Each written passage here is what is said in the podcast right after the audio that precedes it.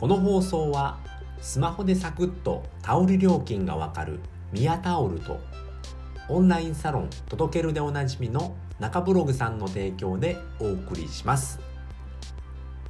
はい、えー、自力で稼ぐゼロからラジオ始まります。ということで、えー、はいおはようございます、えー、4月の9日、えー、金曜日ですね、えー、今日はゴミ出しの日でございます。はい、えー、このラジオではですね、まあ、自力で稼ぐゼロからラジオと題しまして、えー、自力で稼ぐための、えー、ノウハウや考え方、えー、やってよかったことですとか、えー、情報発信に関する、えー、便利なツールなどをお届けしております。はい、ということで今回はですね、えー、読書はネタの宝庫です。というお話をしたいと思います。はい、えー、結論はですね、えー、もう本当にえー、まあ、ネタに困っている人ですとか、まあ、そういった方はまあ読書をすることによって、えものすごくネタの、あのー収集ですとか、まあ、知識の収集っていうのがものすごくできますよっていうことでございます。なので、まあ、ネタに困っている人ですとか、えー、ね、まあ、勉強したいけど全然できないんですっていう方はもう読書をしてくださいということでございます。はい、では一つずつですね、まあ、順を追って、えー、お話をしたいと思います、えー、読書ですね。僕はですねもう全然やってこなかったんですね。うん、やっぱ字を読むのが嫌いだからやらないっていうことをしてきたのでもう全然知識がないんですよね。で読書を半年前から始めましてもうびっくりしましたね、えー、めちゃくちゃ面白いんですよねこれが。で何がそんなに面白いのかっていうとやっぱりもう知識の宝庫なんですよね。知識イコールネタなんですよね、うん、ネタっていうのはもう情報発信をするネタっていうのはもうオリジナルでやっぱり考えようとするんですよね。でもそれっていうのはもうめちゃくちゃ難しいことなんですよね。なのでもうそのね、読書で得た知識っていうのはもう情報発信ができるものになってくるんですよね。なのでもう本当に、えー、読書っていうのは本当にもうネタの知識なんです、えー、ネタの宝庫なんですよね。なのでも読みながらツイートするっていうのがものすごく効率的であって、えまあ、一石二鳥っていうことになってくるんですよね。でインプットをするっていうことはえー、まあ、知識をあの吸収することになるんですけれどもそれを、えーと、同時にアウトプットすることで、えー、もっとその記憶に、えー、定着するわけなんですよね。本を読むだけではやっぱりそのね読んだ内容っていうのを覚えることができないんですよね。でもそれを同時にアウトプットすることによって、えー知識に、えー、記憶に定着するんですよね。これどういうことかっていうと、まあ、あのよく言うじゃないですか。あの教えることっていうのは自分の勉強にもなるんですよっていうことってよく言われてますよね。それと一緒なんですよね。読みながらツイートするっていうことはインプットしながらアウトプットをする誰かに教える伝えるっていうことなんですよね。なのでこれを読みながらやるっていうのはものすごく、えー、なんていうのかな有有効有益なことになるんですよね。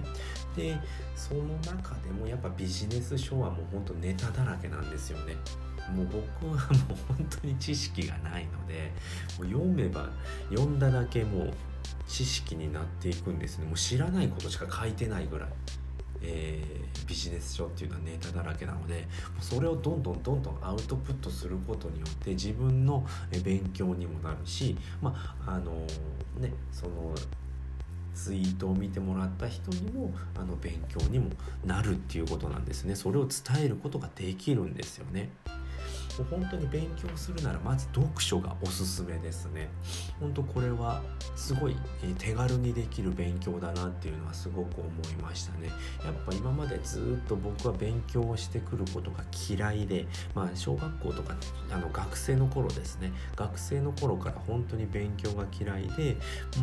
もう社会人になってから勉強なんてもう一切やったことなかったんですよね。本を読むこともしたことがないしうん何かねその気になる情報を調べたりっていうこともしたことがなかったんですけれどもこれはもう本当にやってみないとわからないことで本当読書っていうのはすごく勉強になるっていうのを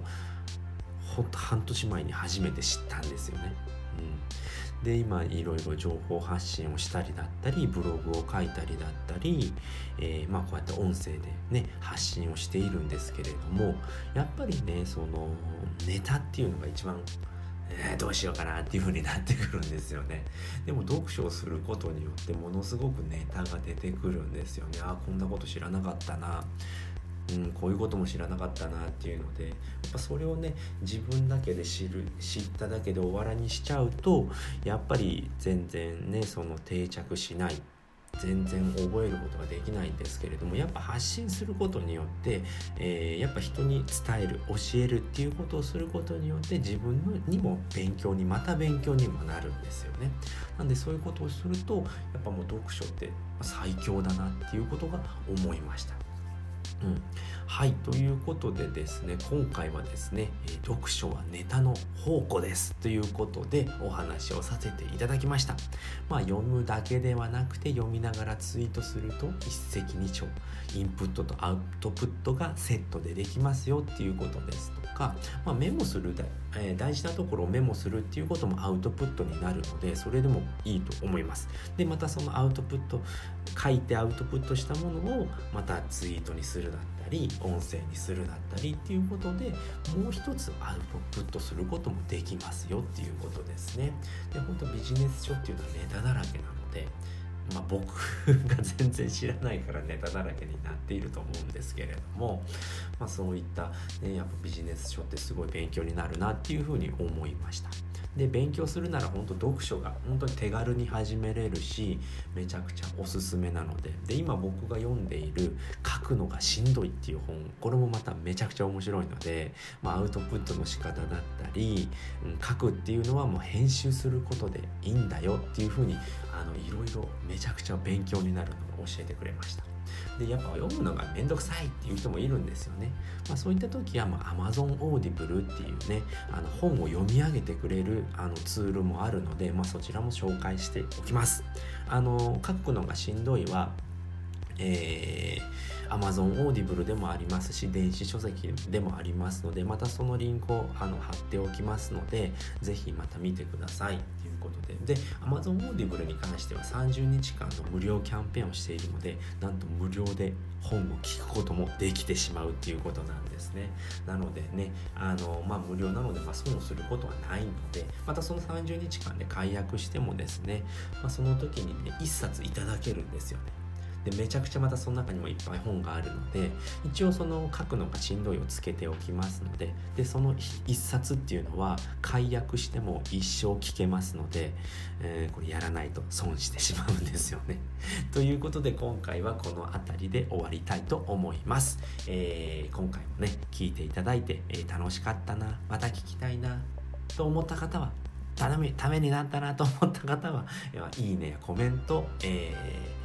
フォローしていただけるとめちゃくちゃ喜びますので、ぜひよろしくお願いいたします。えー、最後まで聞いていただいてありがとうございました。